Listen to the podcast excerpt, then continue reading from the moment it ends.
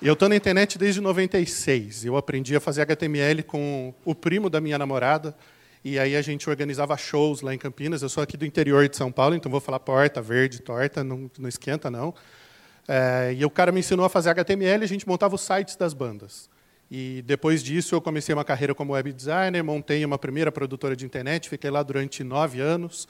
Saí de lá em 2010, montei uma agência, fiquei com essa agência durante quatro anos e meio. Agora a gente está concluindo o processo de venda dela para um grupo que comprou várias agências no interior de São Paulo e aqui na capital.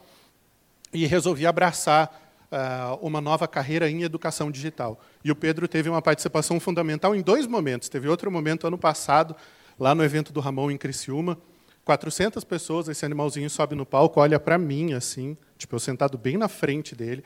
Ele vem bem aqui na beirada, quase caindo, e falou: "Se você tem uma coisa muito boa que você não vende, você está cometendo um crime com você e com as outras pessoas. Então, larga de ser bunda mole e vai oferecer para o mundo o que você tem de bom, seu filho da puta.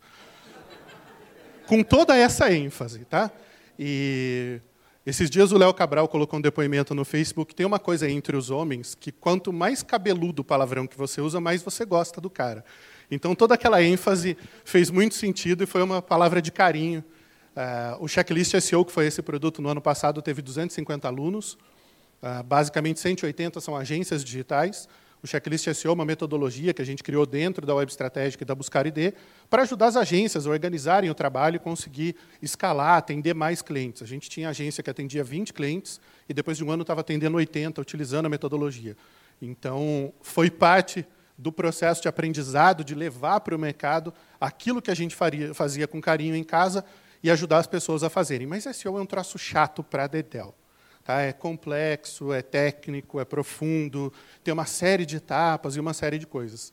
E aí, depois dessa comida de toco lá no evento do Ramon, eu resolvi é, ir mais a fundo nessa carreira digital, abrir mão de gerenciar o dia a dia da web estratégica e ensinar para as pessoas aquilo que a gente fazia, ensinar a fazer marketing de conteúdo, ensinar a construir uma imagem e é um pouquinho disso que eu quero conversar hoje com vocês, sobre como montar um plano de conteúdo para o seu negócio digital. É, na verdade, hoje não é um passo a passo, porque a gente tem 30 minutos para conversar, então não dá para ir a fundo, mas depois eu vou dar uma série de outros insights e de outras fontes para todo mundo buscar referência. Então, muito obrigado por ter comido o toco mais de uma vez e por acelerar as pessoas e estimular com que a gente tenha coragem de mudar de carreira. Ah, para quem não me conhece, meu nome é Rafael Reis, para quem me conhece também, é Rafael Reis. É, eu tenho MBA em Marketing pela Fundação Getúlio Vargas, foi a coisa mais chata que eu já fiz na minha vida. Foram 28 sábados perdidos e assim, rasgados da história. Se eu pudesse voltar atrás, eu voltaria, mas já está feito. Uh, fui, né, sou ainda em transição, diretor da Web Estratégica, que é uma agência focada em marketing de conteúdo e SEO. Sou um dos fundadores do Afiliados Brasil. Quem aqui conhece o Afiliados Brasil? Tá? Bota na agenda aí, 19, 20 e 21 de maio do ano que vem, aqui em São Paulo, lá no Rebouças. Não tem mais o segundo evento, tá? para quem estava acostumado que tinha Fortaleza ou Rio de Janeiro. Agora é só São Paulo, um evento mega, 75 palestras em três dias, é para demolir a cabeça de todo mundo. Uh, sou co-criador do Checklist SEO, junto com o Rodrigo Nascimento da Buscar ID. Especialista em marketing de conteúdo, já estudo e trabalho com marketing de conteúdo pelo menos desde 2010. Professor na pós-graduação do ILADEC, Agora começo a dar aula na, na Impacta, lá em Campinas, na Exanc.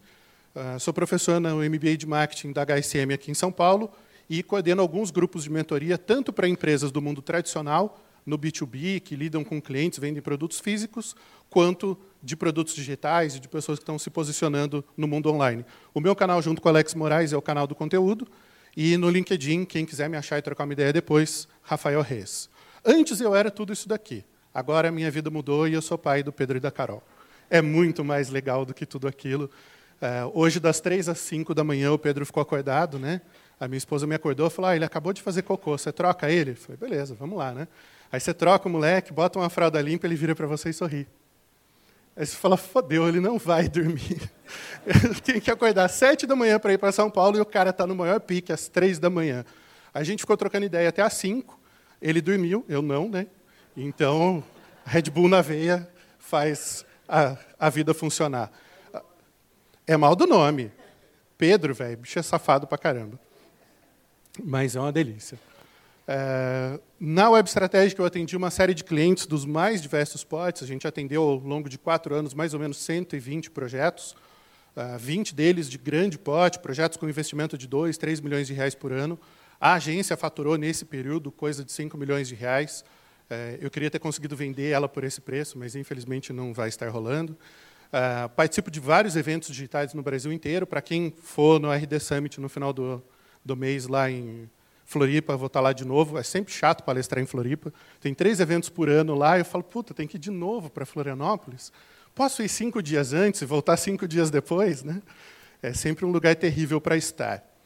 Uh, eu quero falar sobre plano de conteúdo, porque plano envolve uma atitude fundamental para o sucesso, que é fazer planejamento. É parar para pensar antes de sair fazendo merda. A maioria das pessoas faz as coisas mais ou menos no embalo, na empolgação. Né? Vê aquele post, o sucesso é para todo mundo, sai fazendo e você vai conseguir. É a persistência que vai te fazer vencer. E aí sai fazendo as coisas sem planejar. E a gente acostuma no mundo corporativo a aprovar um planejamento antes de sair para execução. Ninguém te dá budget, como as pessoas gostam de falar, né? que em português significa orçamento para você gastar dinheiro se você não tiver um planejamento, se você não disser, não disser para aquela empresa como você vai gastar aquele dinheiro. Por que, que quando a gente está tratando o nosso negócio digital, a gente não faz isso? Por que, que a gente sai fazendo as coisas do jeito que dá e depois vai arrumando? A gente tem que se planejar. E fazer um plano de conteúdo é fundamental para que o conteúdo jogue a seu favor e não contra você. Para que você construa uma reputação, ao invés de destruir a sua imagem ao longo do tempo, fazendo as coisas de forma inconsistente. Primeira grande pergunta, e quando a gente trabalha com planejamento, a gente aprende que qualquer planejamento é feito em cima de boas perguntas. Então, o tempo todo eu treino os meus alunos no MBA, eu treino os alunos dos cursos online, o tempo todo com perguntas. Tá, o checklist SEO, que é a metodologia de SEO que a gente desenvolveu, era baseado em tarefas e em perguntas. Tá? Muitas vezes você vê um problema, você vê que o tráfego do site está caindo. E aí você para e fala, caramba, o que é que aconteceu? E aí tinha um checklist de etapas para você se perguntar determinadas coisas e lá verificar se elas estão funcionando ou não e descobrir o problema. Então, todo o planejamento é baseado em perguntas. O slide mais longo de hoje é esse, tá? é onde eu vou gastar mais tempo, porque ele tem um segredo fundamental que ninguém leva em conta na hora de planejar marketing de conteúdo. Eu estava falando com o Paulão lá no fundo, Paulo Macedo, diretor de conteúdo para América Latina e Caribe do Acelerador Digital, né, de todos os negócios da Mentalidade Empreendedora Incorporated Limited. É, ações na bolsa como Mint Inc., tá? Está valendo mais que o Google já. É, no inbound marketing, né, que é como as pessoas se referem a marketing de conteúdo no, no, no mercado corporativo, geralmente você vai para peças de conteúdo, você vai para objetivos específicos. E você esquece que por trás daquilo tudo você deveria estar contando uma grande história. Se você pensar nas marcas com as quais você se relaciona, todas elas estão te contando alguma história. Que história a Coca-Cola está te contando?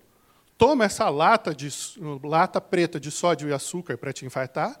Ou ela te diz, compartilhe a felicidade com as pessoas que você gosta? Né? A imagem da Coca-Cola fica referenciada com o que na sua cabeça? Com a macarronada de domingo na casa da avó. Com um passeio no parque de mãos dadas, olhando os patinhos nadando na lagoa com a sua namorada. É isso que te traz Coca-Cola à mente. Que história a Red Bull te conta? que você pode ser inovador, que você pode romper limites, que você pode virar madrugada e ficar bem no dia seguinte. Essa é a grande história por trás de Red Bull, que faz com que o nego pague 12 reais numa lata de Guaraná. Né? É isso que diferencia o produto, é a história que está por trás. Qual é a história que a BMW te conta? Engenharia alemã com esportividade. Qual é a história que a Mercedes te conta? Engenharia alemã com aristocracia. Qual história a Audi te conta? Engenharia alemã com inovação. E qual história a Volkswagen te conta? Como foder engenharia alemã, né? Então, assim, toda marca tem uma grande história por trás. Toda marca que você pensar tem alguma coisa que ela quer te dizer. Quando você compra um terno de uma determinada marca, ou quando a mulherada compra uma bolsa de dois mil reais, aquela, aquele produto conta alguma coisa sobre você. Ele transmite para as outras pessoas algo sobre o que você gostaria de ser. Todo produto é aspiracional. Por que, que o motoboy paga 900 reais num tênis da Nike? Provavelmente ele não ganha 900 reais por mês. Mas ele parcela aquilo em 28 mil vezes nas Casas Bahia, porque aquilo conta uma história sobre ele. Eu li um tempo atrás um negócio no Pará, que os caras estavam alugando iPhone para ir para balada. O nego paga 160 reais e aluga um iPhone para pegar mulher na balada. Agora, por que, que a mulher quer pegar um cara que tem um iPhone? Porque ele pode pagar um motel melhor, cara. É por isso. Os produtos, as marcas contam histórias por trás. É isso que a gente tem que ter na cabeça quando a gente vai fazer marketing de conteúdo. O passo a passo é bem simples. A primeira coisa que a gente tem que pensar, e aqui eu estou mostrando o framework inteiro, tá? O curso online inteirinho que a gente tem de marketing de conteúdo está resumido nesse slide. Tá? Ninguém nem precisa se preocupar em se inscrever. Definir as pessoas. Quem são as pessoas com quem você está querendo se relacionar? Com quem você quer conversar? Né? Para quem você está direcionando o seu diálogo? A gente tem, uh, no curso online do, do checklist, três pessoas diferentes. Eu tenho grandes empresas que precisam de uma metodologia de trabalho, tenho agências digitais que precisam organizar a metodologia, e tenho freelancers, que são caras que trabalham sozinhos, têm que fazer um milhão de coisas ao mesmo tempo e precisam dar conta daquilo. Então, são três pessoas definidas para o checklist. Para o curso de produção de conteúdo, a gente tem 12 pessoas diferentes. Eu tenho o pequeno empresário que não tem dinheiro para contratar uma agência digital. E ele quer aprender a fazer sozinho e controlar o marketing digital dele. Eu tenho o empreendedor digital que está vendo o alcance cair o tempo todo. Quem aqui dispara a lista de e-mail marketing e tem taxa de abertura de 18%, 20% e fica frustrado com isso. Fala, porra, eu disparo para a minha lista inteira e só 20% da minha lista abre? Aí você vai lá e tem 3% de taxa de clique. Ou seja, você tem 10 mil negros na lista e tem 300 efetivamente consumindo o seu conteúdo. Quem aqui faz campanha, roda mídia de display e vê lá um CTR de 1% e comemora? Né? Fala, uou, 1% em display, cara, estou arrebentando.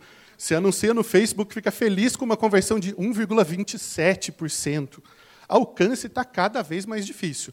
A má notícia é, vai piorar, tá? porque tem cada vez mais gente anunciando. Native Ads está funcionando muito bem agora, vai funcionar bem até 2016. Depois vai esculhambar de novo. Tá? O próprio inbound marketing já tem começado a perder tração em várias empresas e tem gente já mudando de estratégia porque desgastou. Tá? Eu vou falar mais para frente aqui num outro slide sobre e-books e estratégias diferentes para trabalhar com e-books. Então, primeira coisa, a gente tem que saber com quem a gente quer conversar. Se você tenta falar com todo mundo, você não vai ser ouvido por ninguém. Se você definir o público com quem você quer conversar e direcionar o discurso para cada um deles, é muito mais fácil você ser ouvido. Segunda coisa, você tem que definir objetivos para o seu conteúdo. Cada conteúdo que você produz tem que ter um objetivo específico. Você não pode fazer nenhum tipo de conteúdo sem ter uma ideia por trás. Senão você está só desperdiçando recurso e tempo. Cada vez que você publica um conteúdo, nem que seja uma citação, você tem que ter um objetivo. A gente publicou uma citação do Seth Godin um tempo atrás na fanpage da marketing de conteúdo. O objetivo era testar o alcance orgânico. Tinha uma foto do careca e a frase: marketing é uma competição pela atenção das pessoas. Deu 180 compartilhamentos. Ali a gente conseguiu calcular dos 38 mil fãs quantos estavam efetivamente recebendo e interagindo com o conteúdo. E a gente fez mais três ou quatro peças para medir isso, porque a gente estava em fase de pré-lançamento. Agora a gente está no meio do lançamento, entre CPL 2 e 3. Todo mundo que está aqui manja CPL 2, 3, entende a sequência, né? Tá ok? Tá. É...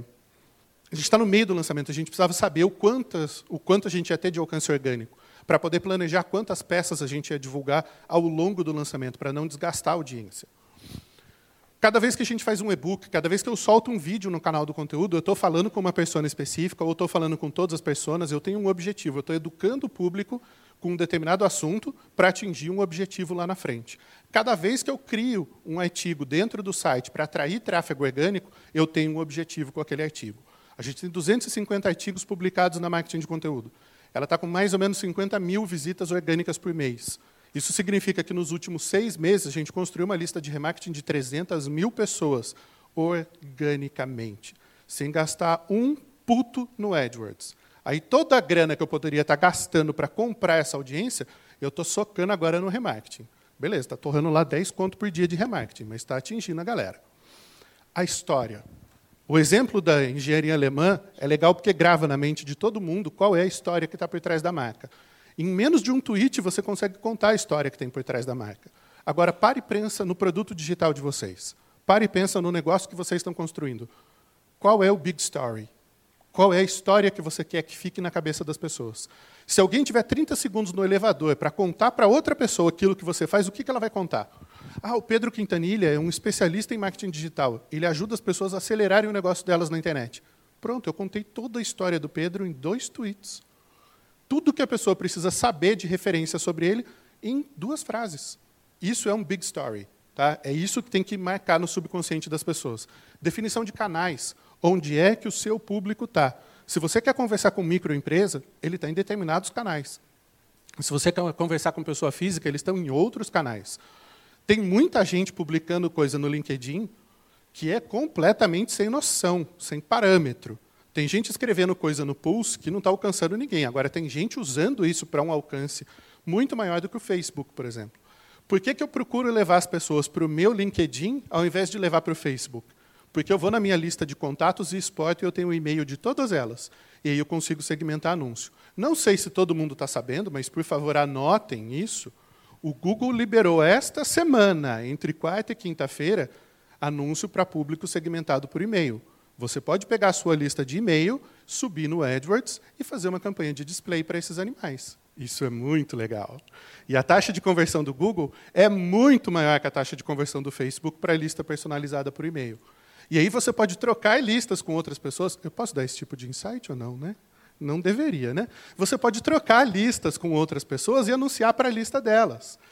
Você pode comprar listas de outros sites e rodar. A gente está comprando lista de remarketing de 15 sites agora durante o lançamento, que eu sei que tem o meu público-alvo navegando naqueles sites. Só que eu fico com essa lista por 18 meses para conversar com esse público depois. Formatos de conteúdo. Eu vou falar mais à frente sobre formatos, mas qual tipo de conteúdo a sua audiência quer consumir? Tá? Tem uma coach, que é aluna do curso de conteúdo, a Selma, lá de Brasília, ela faz videozinhos de 15 segundos no Instagram dela. Ela dá pequenas sessões de coach de 15 segundos. A interação é muito legal. A imagem dela foi construída muito em cima disso.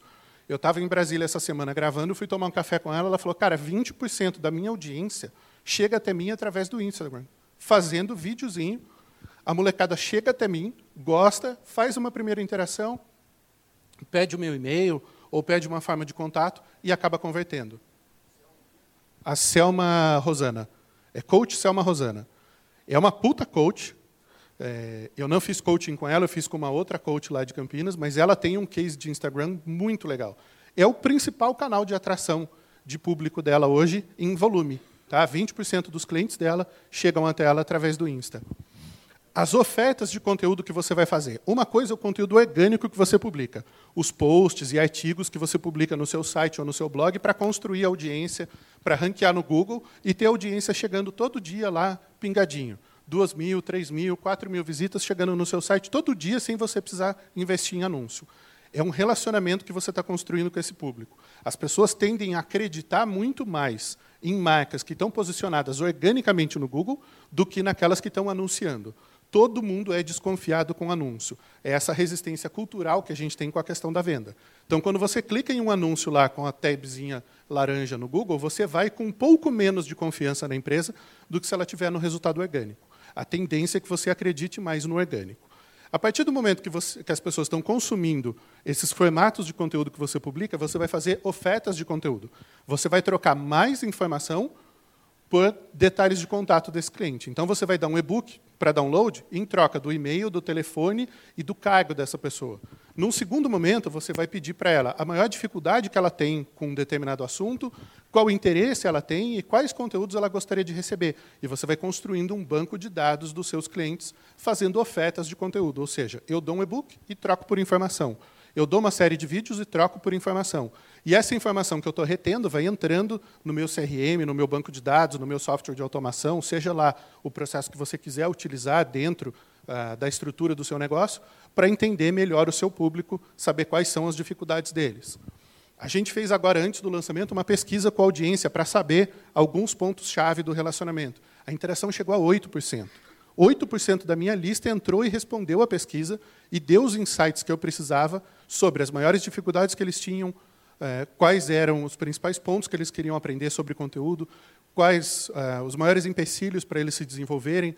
Eu fui lá e perguntei, e os caras responderam. 8% em três dias, é uma taxa de interação muito boa. Plataformas, é fundamental escolher a plataforma certa. Primeiro, para não ficar escravizado com uma plataforma errada para o futuro. Tá? Eu vejo muita gente dizendo, ah, eu vou começar o meu negócio digital por uma fanpage. Velho, tu tem certeza? 2015, quase 2016, você vai começar uma porra de uma fanpage. Você tem que pagar o tempo todo. Você tem que pagar para ter fãs, você tem que pagar para publicar conteúdo, você tem que pagar para publicar audiência. Você está construindo em território alugado. E o aluguel está ficando todo mês mais caro, parece o dólar, né? Tipo, todo mês você tem que botar mais dinheiro para falar com a audiência. Será que a plataforma certa para você começar? Vamos pensar em hábito de consumo, por exemplo. Eu leio Seth Godin desde 99. Eu estou na lista dele desde 99. Eu já troquei de e-mail quatro vezes nesse processo. Mas toda vez que eu troco de e-mail, eu vou lá e assino a lista do cara de novo.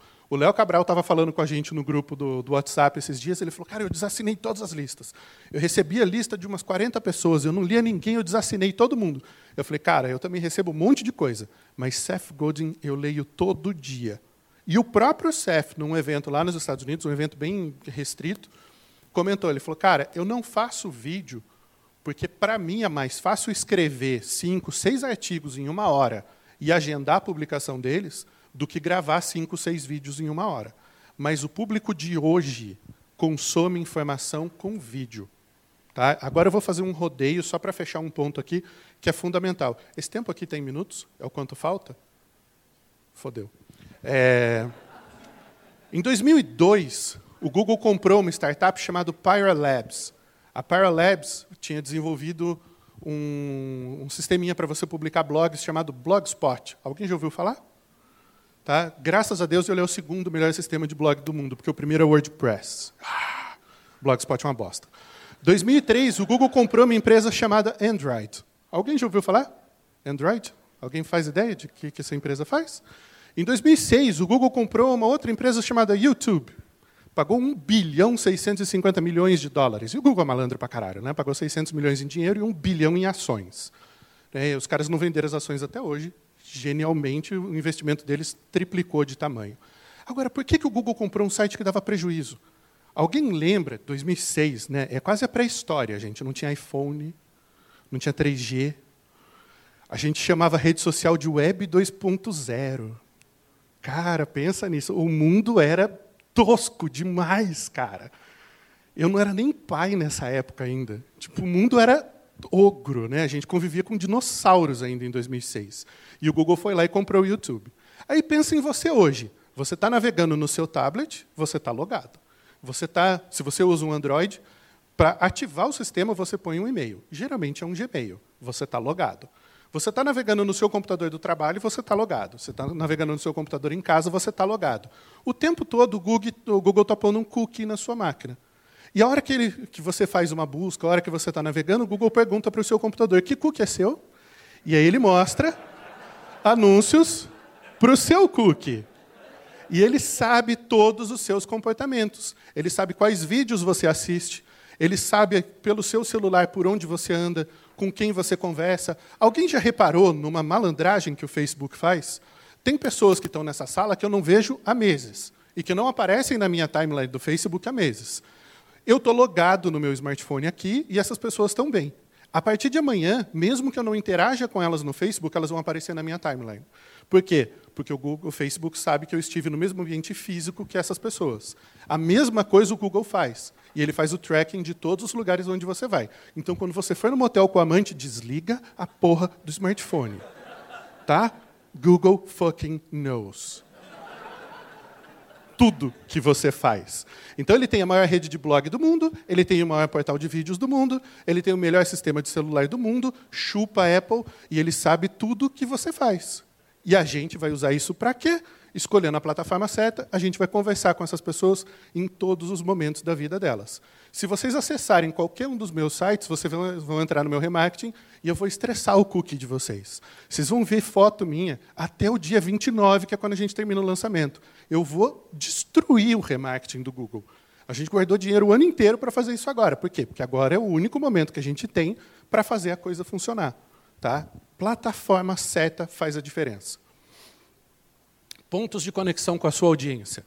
Você já levantou quais são as objeções, você já levantou quais são as dificuldades do seu público, você já levantou quais são os interesses dele. Agora busca os pontos de conexão. O que é que o seu negócio digital, o que é que o seu produto digital resolve para essas pessoas? e busca se conectar com elas nesse ponto. Tá? Busca mostrar solução para o problema delas através desse ponto de conexão. É aí que a gente vai conseguir se diferenciar. Um calendário de conteúdo, pelo amor da minha mãe, tá? Publicar sistematicamente, duas, três vezes por semana, no mesmo dia, na mesma hora. Entra no Play de Prato, o canal do Camilo Coutinho. Tem lá no, no banner dele, na capa do canal, vídeos todas as terças e quintas, às 10 da manhã. Não sei se o dia e hora. Quarta e sexta, às 10 da manhã, Play de Prata, assina lá. Por quê? Você se acostuma a consumir um conteúdo naquele momento. Você se acostuma a ir para lá para receber aquela informação que você gosta. Esse é o futuro. O futuro dura 12 meses. Tá? Nunca planeje um futuro para mais do que 12 meses. A gente nem sabe se a gente vai estar tá vivo daqui a 12 meses. Métricas. Você tem que definir quais são as métricas de sucesso do seu conteúdo. Tá? Para a gente, três page views por visita já é métrica de sucesso porque eu sei que o cara leu mais do que dois artigos no meu site. Eu sei que ele caiu num primeiro, se interessou por um segundo, e provavelmente no terceiro ele fez o download de alguma oferta de conteúdo. Então, isso é uma métrica de sucesso para mim. Tempo de permanência nos vídeos. Eu quero que o cara veja pelo menos 70% do vídeo, porque eu só faço a oferta de download para ele em 70%. Se esse cara só viu o comecinho do meu vídeo, ele não me interessa. Eu não quero conversar com um idiota que não consome um vídeo de 11 minutos. Por quê? Porque ele não vai comprar meu produto. Eu só faço oferta para ele fazer download, para ele se cadastrar numa landing page mais qualificada de 70% do vídeo para frente. Por quê? Porque se o cara não está pronto para consumir um conteúdo de 11 minutos, ele não vai comprar o meu produto depois. Não adianta, esse cara não vai converter. Eu só estou gerando mais custo de pixel de remarketing, mais custo de lista, mais custo de ferramenta. E visita é custo. Você paga a hospedagem, você paga a banda, você paga para gerar o conteúdo. Se você estiver pagando por um visitante que não compra, você está jogando dinheiro no ralo. Uh, definir como é que você vai tratar os seus leads, qual é o processo de vendas que você vai utilizar. E aí, como eu não sei vender, tá? é uma característica que eu assumi, inclusive fazendo coaching. Eu não sou um bom vendedor, não adianta. Eu faço marketing de conteúdo porque eu gosto que as pessoas venham comprar de mim. Eu não gosto de ir até elas vender. Eu gosto de mostrar o que eu tenho para oferecer. Se ela quiser, ela compra. Aí, logicamente, a gente contrata caras que sabem vender. Então, o Felipe Pereira está lá fazendo a direção do lançamento. A hora que eu tenho que fazer a carta de vendas, eu vou e consulto um cara que é especialista nisso. Por quê? Porque esse não é o meu ponto forte. Tá? E muitas vezes, vocês vão ver, é, e é até legal enfatizar esse ponto, até porque eu só tenho mais 12 minutos, é, as pessoas vão dizer para você conhecer os seus pontos fortes e fracos e melhorar os seus pontos fracos. Meu, foda-se, você nunca vai ser excelente naquilo que você é ruim. Pega os seus pontos fortes e fica, oh, foda, o melhor cara do mundo. Porque naquilo que você é medíocre, você nunca vai ser bom. Não adianta, é perda de tempo. Tá? Os melhores coaches do mundo, os melhores mentores do mundo vão te levar por esse caminho. Pega aquilo que você é bom e fica excelente. Aquilo que você é ruim, contrata alguém para fazer por você.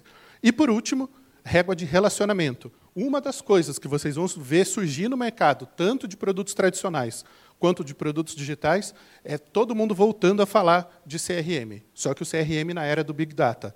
O CRM baseado em lista de relacionamento, em comportamento do consumidor, em atividades de compra, em interesses cruzados entre todas as ferramentas de Big Data. Só que não dá tempo de falar disso hoje. É... Deu para acompanhar? Isso é só um slide, tá? tem mais 50. Dá tempo em 12 minutos? Qual que é a maior habilidade do planejador? Identificar todos esses pontos e conectar os pontos. Fazer com que as coisas conversem entre si. Fazer com que todas essas tarefas possam ser executadas dentro de uma régua planejada, dentro de um plano de conteúdo. Ou seja, põe a bunda na cadeira e pensa durante bastante tempo. Lembra aquela frase do Abraham Lincoln? Se eu tivesse seis horas para cortar uma árvore, eu passaria cinco horas afiando meu machado? Eu não, eu pegaria o carro, compraria uma motosserra e voltaria. Vai sair bem mais rápido e o investimento vai compensar o esforço. Tá? Isso é um plano de conteúdo. É você conectar todos esses pontos. É fazer com que a sua estratégia funcione entre todos eles. Não significa que você vai. Ih, já descolei toda a fita do bagulho aqui. É, que você vai usar um único software para fazer tudo isso. Tá? Tem muitas soluções no mercado hoje que vão dizer: ah, você pode contratar tudo numa única ferramenta. Balela. Não tem uma única ferramenta que resolva tudo isso. Tá? Aliás, ferramenta não resolve melhor metade disso. O que resolve mais da metade disso é cérebro, é parar para pensar, é estudar, é pesquisar, é interagir com o público, é entender as dificuldades desse consumidor. É basicamente se tornar o MacGyver do conteúdo. Tá? Você vai ter que aprender a resolver várias dessas coisas com o que você tem na mão. Começa com o que você tem. Não dá para fazer tudo isso de uma vez só. Você vai ter que ir aprendendo e melhorando no processo. É uma coisa que a gente chamava em usabilidade, muitos anos atrás, de iteração. Não é interação, é iteração. É faz uma fase, desenvolve, volta para o começo, e faz outra iteração. Abordagem tradicional, isso aqui eu gosto de usar para cliente B2B, tá? que não é do digital e que tem dificuldade de entender como é que a internet funciona. É, isso aqui, basicamente, é o resumo da rede mundial de computadores. Tá? Cada vez que alguém fala rede mundial de computadores, um pixel morre. Malditos jornalistas. É, aqui em cima você tem todos os canais que trazem tráfego para o seu site. Lá embaixo você tem todas as ações que fazem com que você perca tráfego no seu site. Taxa de rejeição. Ah, não era bem isso que eu queria. Clica no botão voltar e vai embora. Navegação a esmo, ou seja, você não planejou qual conteúdo, em qual sequência você quer que as pessoas consumam. Conteúdo ineficiente, ou seja, você ranqueou no Google, está lá na primeira posição, o cara chegou e o conteúdo é uma merda. Quantas vezes isso já aconteceu com vocês? Todo dia acontece, né? E aí você clica no botão voltar. Cadastros não funcionais. Eu dei consultoria para uma empresa de educação online, os caras vendiam 400 mil por mês e queriam vender um milhão. Aí eles queriam que a gente trabalhasse com revenue share. Eu pedi 2,5%. Aí eu descobri que a maior instituição de economia do Brasil não sabe fazer conta. Porque eles queriam vender um milhão de reais e achavam pagar 25 mil reais por isso caro. Eu falei, beleza, continua vendendo 400 mil, irmão. O erro básico dele era cadastro não funcional. Você entrava na landing page para se cadastrar e o cadastro não funcionava. O campo de celular só tinha oito dígitos. Em todas as capitais do Brasil, hoje em dia, praticamente, o celular já tem nove dígitos. Você ia digitar o DDD, ele usava um JavaScript tosco lá que não te permitia completar o DDD. Ou seja, você não conseguia preencher o cadastro. E o cara perdendo um milhão de reais por mês. E só alguma partezinha do seu tráfego vira conversão. A hora que você olha para esse gráfico assim, aqui começa a pensar, você fala, cara, tem muita lição de casa para fazer. O bom é que se você se focar no conteúdo, você resolve a taxa de rejeição, a navegação a esmo e o conteúdo ineficiente. Faz sentido pensar em marketing de conteúdo? Faz sentido pensar no conteúdo que você está oferecendo para melhorar a taxa de conversão? Eu aposto que faz. Basicamente, pensa no leme, né? Me convença, motherfucker. Tá? A hora que o cara chegou no seu conteúdo, qual a sensação que você tem que ter? Que tem um cara ogro desse olhando para você e falando, me convença. Me diga que eu tenho que comprar o seu produto. Pensa no Leme toda vez que você for escrever o conteúdo. A gente tem um pôster do Leme lá no escritório. Toda vez que eu penso no cliente ou que eu penso num lead, eu mentalizo Leme Kilmister na minha cabeça. Então, se eu conseguir convencer o Leme, eu vou gerar essa sensação aqui. Puta que pariu, cara, era isso que eu precisava. Tá? Essa é a sensação alvo que a gente quer gerar no lead. É aquela coisa de puta, eu descobri a solução para todos os meus problemas. O conteúdo de vocês hoje está fazendo isso? Alguém tem coragem de levantar a mão e dizer o meu conteúdo é foda? Porra, nem o Paulo Macedo, é sacanagem. Aí, pelo menos alguém aqui, né? Obrigado. Eu achei que eu fosse morrer sozinho no palco hoje. Esse aqui é um exemplo que vem do mercado B2B e que é muito legal. Isso aqui é o nascimento do marketing de conteúdo. Esse cara tinha uma empresa de piscinas, é o Marcus Sheridan, conhecido como The Sales Lion, né, o leão de vendas. E na crise de 2008 eles passaram a vender um terço do que eles vendiam antes. Mais ou menos o que está rolando no Brasil hoje. Né? Tem uma crise de pânico rolando, não é uma crise econômica, é uma crise de confiança. E aí ele começou a responder todas as perguntas que chegavam para a loja através de um post no blog, que é uma coisa super simples de fazer. Alguém mandava um e-mail e pergunta: quanto custa uma piscina de fibra de vidro? Geralmente a resposta é: depende. Depende é a resposta mais imbecil que você pode dar que, que ele fez? Ele explicou. Ele falou: olha, se você for comprar uma F-150, ela pode ser cabine simples ou cabine dupla. Ela pode ser tração 4x2 ou 4x4. Ela pode ser a gasolina ou a diesel. Ela pode ser turbo ou não. Tudo isso vai influenciar no preço. A hora que você for fazer uma piscina de fibra de vidro, ela pode ter 4 metros cúbicos ou 8 metros cúbicos. Ela pode ter é, massageador ou não. Ela pode ser rosa ou vermelha. Isso vai influenciar no preço. Ela vai custar de 20 a 40 mil. Beleza. É claro, não é? É fácil da gente entender a analogia. Esse post ranqueou no Google em primeiro lugar para quanto custa uma piscina de fibra de vidro. Gerou 200 mil visitas para ele ao longo de um ano. 2 mil contatos, uma taxa de conversão de 1%, não é grandes coisas, né? E ele vendeu 500 piscinas a mais por causa desse post. 500 piscinas a mais. Ticket médio 10 mil dólares. 500 vezes 10 mil, façam a conta. Olha o quanto fela da puta faturou com uma porra de um post. Tá? Isso é marketing de conteúdo. Foi aí que nasceu a brincadeira. Basicamente é, cada pergunta que um cliente te faz, vira um post no seu site. Se você der conta de produzir, responde quatro, cinco, seis perguntas todo dia. Rapidinho, o Google vai te entender como a maior autoridade em qualquer assunto, mesmo que seja piscina. Para fazer benchmark de conteúdo, usa o BuzzSumo. Tá? Esse aqui é um dos segredinhos que é muito legal para fazer pesquisa. Qualquer assunto que você eh, digitar lá em cima, ele vai te dizer quais são os sites e quais são as comunidades que estão uh, mais populares sobre aquele determinado assunto. Quantos share tem? Quantos shares tem no Facebook, quantos shares tem no, no LinkedIn, no Twitter, no Pinterest, no Google Plus, aqui vai estar sempre zero, né? ninguém usa aquela merda, e o total de compartilhamentos. Então, você vai saber quais conteúdos são mais populares. E aí, o que você vai fazer? Vai ler o conteúdo que é mais popular e vai escrever um melhor que aquele. Outra ferramenta ninja SEMrush. Tá? SEMrush serve para você espionar as campanhas dos seus concorrentes. Então, você quer saber no que, que o seu concorrente está anunciando, quais são as palavras-chave que convertem, o quanto ele está pagando por clique, qual é o texto dos anúncios dele, quais imagens ele usa no anúncio, quais são as URLs para as quais ele anuncia. Você tem tudo dentro do SEMrush. É animal. A versão gratuita dá cinco consultas por dia, a versão paga dá consultas ilimitadas. Basicamente, todo aquele trabalho de benchmark, planejamento, que antigamente a gente entrava no Keyword Planner do Google e fazia, o SEMrush vai fazer para você quase que automático. Tá? O que ele economiza de tempo vale a licença dele muito. Quem quiser um cupom, me dá um toque depois que eu arranjo um cupomzinho para lá. Isso aqui é um exemplo do B2B, eu vou pular porque não faz muito sentido para a gente aqui. Mas esse aqui faz. Uh, esse é um cliente meu da agência que vende um sistema de incêndio para colhedora de cana. Você acha que o seu assunto é específico, né? Você acha que o seu nicho é competitivo. O cara vende sistema de incêndio para colhedora de cana. Vamos explicar. Um monstro desse aqui custa um milhão de reais para rodar e ficar colhendo cana no campo. Só que esse troço não foi feito para a temperatura brasileira, incrivelmente, né? Cana, Brasil, sol, pá, o nego faz um troço que pega fogo. Aí você, para fazer o seguro, você tem que botar um sistema de incêndio. Tem um sistema de incêndio baseado num botão. A hora que a colhedora começa a pegar fogo, o operador abre a cabine, aperta um botão e sai correndo. O troço está pegando fogo, velho. Você vai apertar botão? Vai apertar botão é o caralho, você vai sair correndo. Porra, pensa, né? E tem o sistema automático, que custa 25 mil reais, cinco vezes mais que o concorrente. Só que não depende do operador. O operador pode sair correndo no meio do canavial e o sistema vai atuar e vai extinguir o incêndio. Ele é tão eficiente que ele funciona 103%. 3% das vezes ele dá um falso positivo. Ele inicia o sistema sem ter um incêndio. Só que é mais barato você fazer uma recarga de 500 reais do sistema do que você perder uma colhedora de um milhão de reais e ficar com a sua cana toda lá estragando e deixar de faturar. Né? Aí, a landing page deles convertia 6%. De quem chegava lá, só 6% dos leads entravam em contato.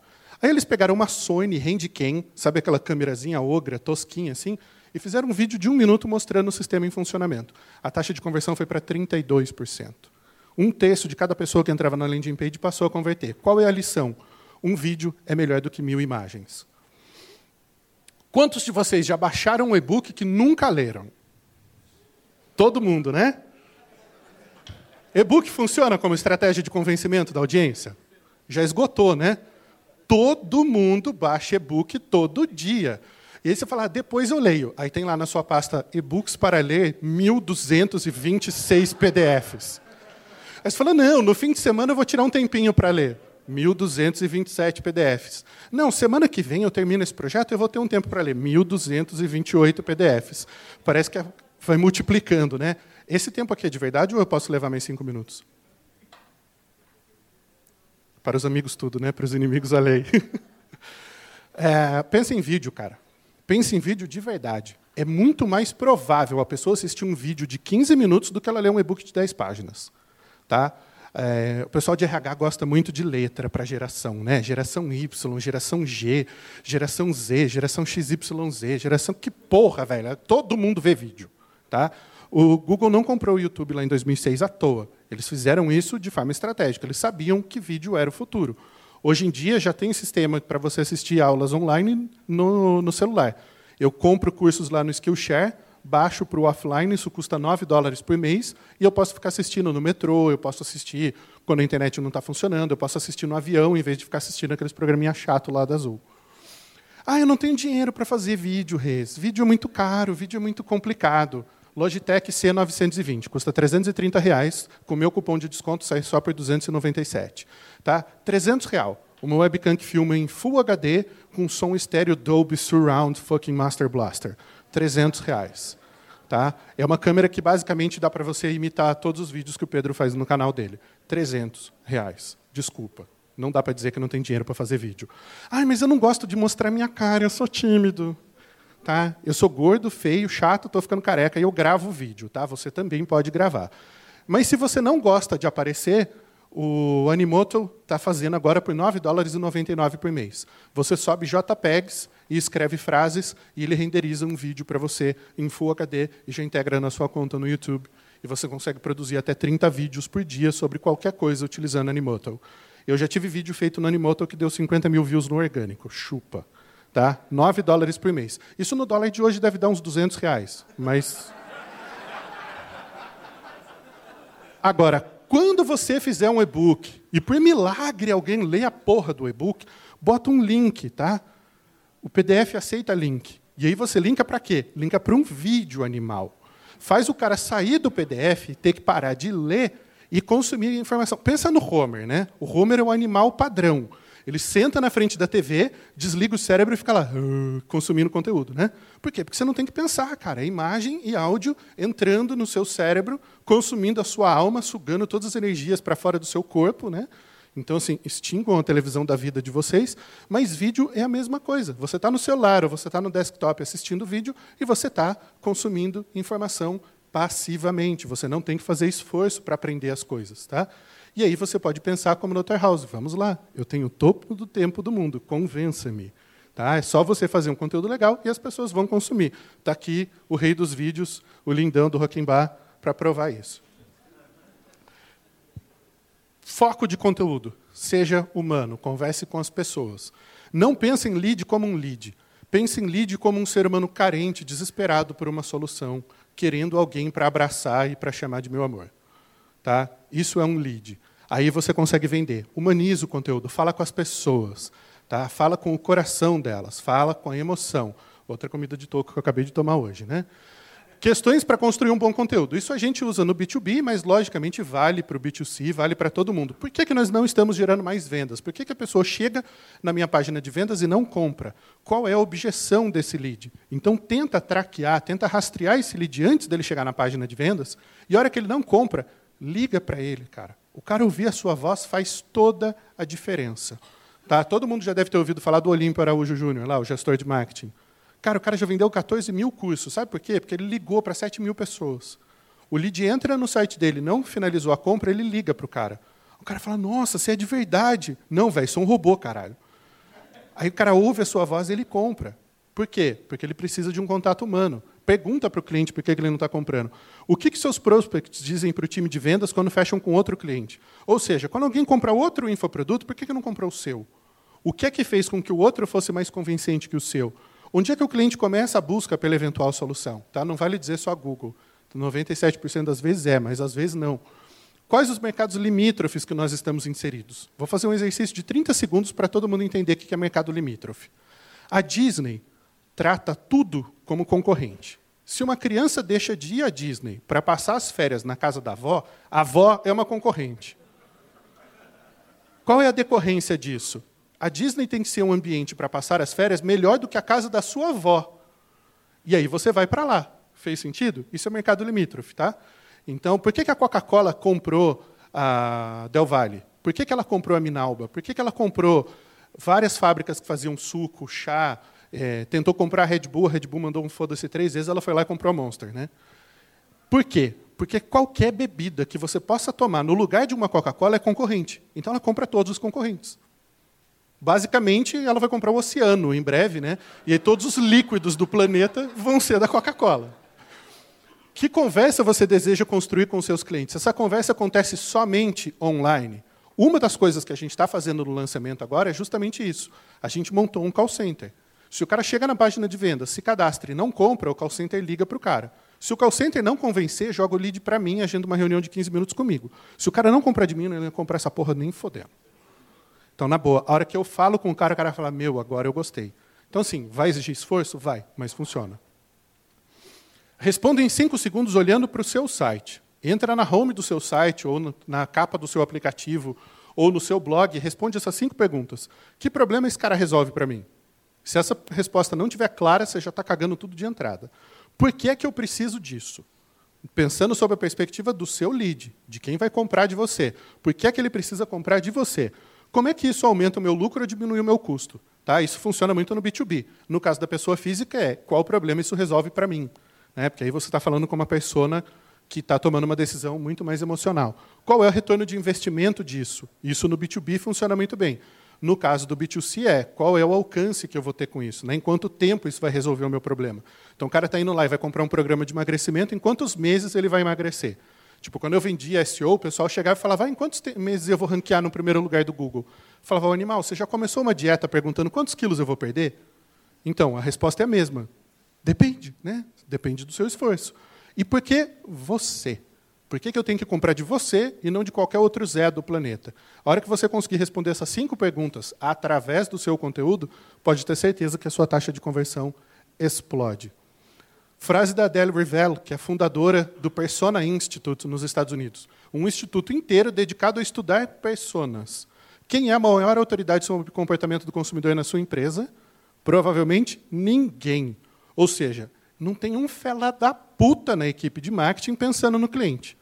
Está todo mundo pensando na meta de vendas, na festa de fim de ano, nas encheção de saco do RH, porque é outubro rosa, tem que ir de camisa rosa, não sei o quê. Ninguém está pensando no cliente. Ninguém sabe o que o cliente acha ou deixa de achar. Tá? E aí o meu ídolo é o Bill Gates, aquele cara que conta até 10, muito estranho. Vocês já viram o Bill Gates contando até 10? É 1, 2, 3.11, 95, 98, XP, ME, Vista, 7, 8, 10. A contagem de 1 a 10 da Microsoft é fantástica. Não faz o menor sentido do mundo. Primeiro que tem 12, né?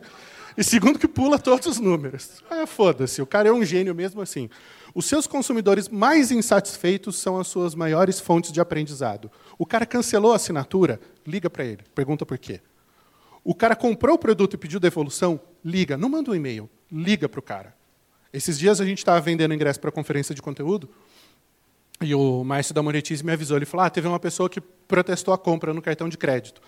Aí eu peguei o telefone da menina e liguei para ela. Ela, ah, é que eu comprei o um ingresso para a conferência de marketing de conteúdo, mas veio na fatura do cartão de crédito Adverte Editora Limitada. Eu não sabia o que era, eu contestei a compra.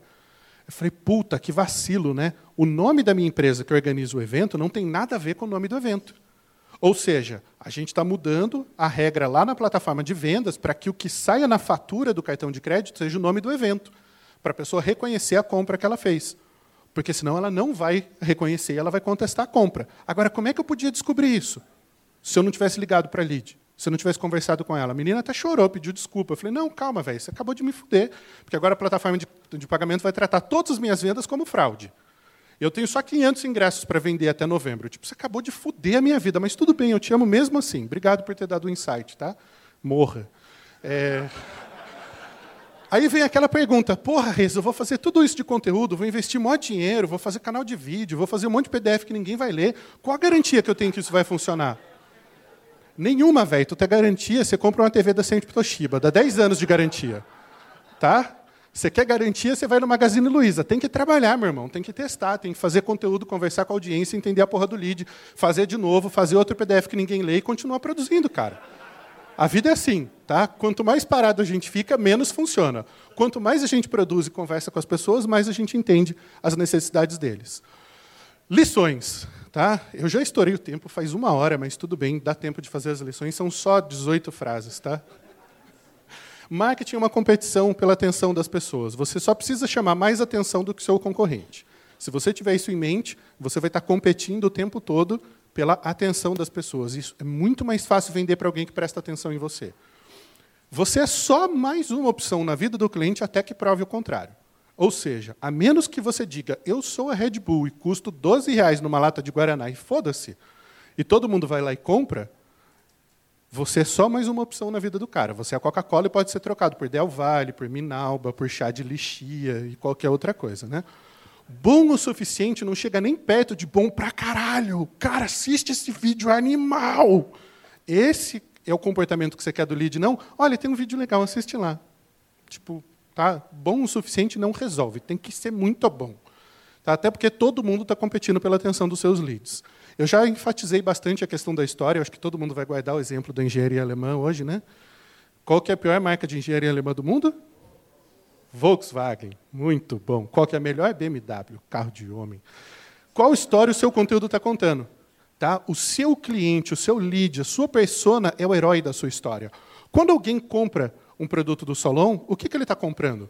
Eu vou me vestir bem, eu vou ser um cara elegante, eu vou ser admirado pelas roupas que eu uso. Eu sou o herói porque eu me visto bem.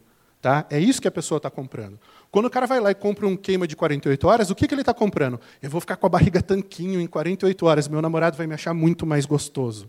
Tá? É isso que o cara está comprando. Esse é o lead. Tá? Citando o sábio Homer Simpson, um homem sem barriga é um homem sem história. Tá? Quem gosta de homem sarado é viado, mulher gosta de cartão de crédito. Vender é fácil, você só precisa ter um bom produto, um bom cliente e o preço certo. Qual é o preço certo? Grandes Mistérios da Humanidade, todo domingo às 10 da noite no Discovery Channel. Se você tem mais dinheiro do que cérebro, você faz isso. A cerveja proibida é legal, e aí você paga um monte de subcelebridades para dizerem: a, proibida me conquistou. Ela é muito gostosa. Ah, vai tomar no cu. Alguém toma cerveja por conta disso, velho? Isso convence alguém em 2015? Pelo amor de Deus, manda um PDF pro cara. Porra! É óbvio que isso não funciona. O que, que funciona? Cerveja Colorado. Quem aqui já tomou Colorado? A Ambev acabou de pagar 5 mil por cento de ágio no preço da Colorado. O que o investidor fez para criar a cervejaria, o quanto ele gastou a vida inteira, ele vendeu com 5 mil por cento de ágio para a Ambev. E eu acho que é pouco. O único problema é que a Ambev vai foder a cerveja, né? que era boa para caramba. Aquilo é cerveja de verdade. Agora, se você tem dinheiro, mas não tem cérebro, você vai e faz cerveja proibida. Eu tenho até dó do cara que criou esse negócio. O cara é muito tosco. Lidere. Seja o líder a ser seguido no seu mercado. Por que está todo mundo aqui hoje? Por que, que todo mundo quer ser acelerado digitalmente? Está todo mundo aqui liderado por Pedro Quintanilha em pessoa. A gente veio aqui atrás de um líder que está uh, buscando levar uma comunidade para um próximo nível, que está fazendo com que as pessoas acelerem os seus negócios. Seja no seu nicho, no seu mercado, o líder a ser seguido. As pessoas vão seguir você e vão te respeitar pelo conteúdo que você gera para elas, pela mensagem que você gera para elas e pelos resultados que esse conteúdo gera. E para a gente encerrar, conteúdo sem conversão é trabalho desperdiçado. Tá? A frase do Chris Goward original é: conteúdo sem conversão é só publicação grátis. Para quem não sabe o que é conversão, isso aqui é uma conversa, isso aqui é uma conversão. Tá? Assim fica super bem explicado. Tá? Se você não tem uma conversão com as suas personas, não resolve nada. Um lead, uma venda. Pega eu nas conversão, Playboy. Tá? Essa é a mentalidade. Todo mundo que chega no conteúdo tem que converter, tem que virar lead. Um dia o cara vira seu cliente. Queria deixar o convite, pedir autorização para o Pedro antes para fazer isso. Para todo mundo que quiser, dia 20 e 21 de novembro, eu estou organizando aqui em São Paulo a conferência de marketing de conteúdo. Tá? O site é conferenciamarketingdeconteúdo.com. 25 especialistas em marketing de conteúdo, os melhores do Brasil, os caras mais foda, mais pica das galáxias, o macaco da bola azul, tá? os caras mais punk e a gente vai ter Maita Gabriel, Eric Santos, André Siqueira, Diego Gomes, só os caras bão mesmo de conteúdo. Eu vou estar lá só para enrolar e abrir o evento, tá? É, com o cupom LOTE1, tá? Todo mundo que está aqui hoje paga mais barato na inscrição. O ingresso está saindo de 550 por 400 reais. E quem quiser mais desconto ainda, me adiciona no LinkedIn, me pede um cupom exclusivo, que aí a, venda vira uma conversão para o Pedro Quintanilha. O meu canal é youtube.com.br canal do conteúdo. Meu site é o marketingdeconteúdo.com.br. E tem um videozinho que eu queria passar agora no final para a gente encerrar e para inspirar todos vocês a fazer conteúdo com mais qualidade que vai penetrar na alma dos leads e personas de vocês. Você tem conteúdo? Que mensagem você quer deixar para o mundo? Em que você. Peraí, vamos para o replay. Só um minuto. O gol foi muito rápido, então agora a gente vai passar um replay. Para todo mundo ver em câmera conteúdo? lenta.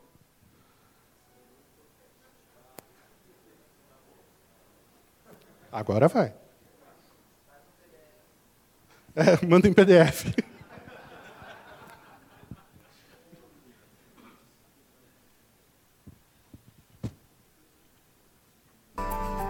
Que mensagem você quer deixar para o mundo?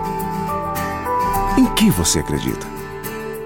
O que você diz faz diferença? E se o seu conteúdo desaparecesse hoje? Alguém sentiria falta dele? Conteúdo é escolha. Você pode só vender e ser apenas mais um. Ou pode construir uma comunidade. Conversar, educar, apoiar e ser apoiado. Você acredita que pode fazer diferente? Mais simples? Melhor? Conteúdo é responsabilidade.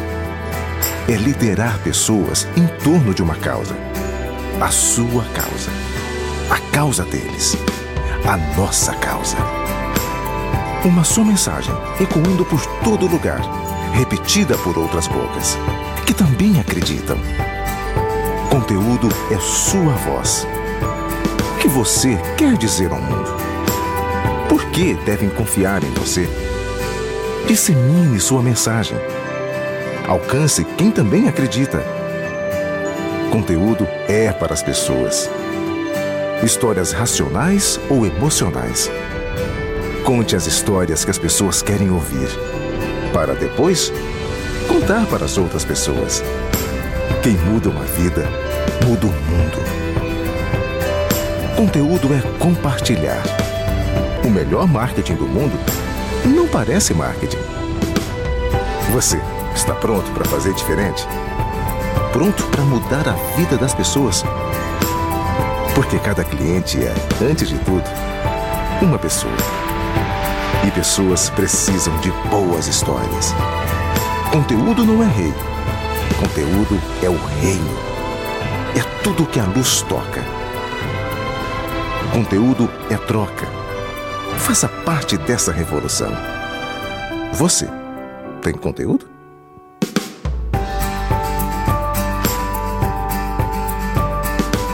Sejam bem-vindos à revolução.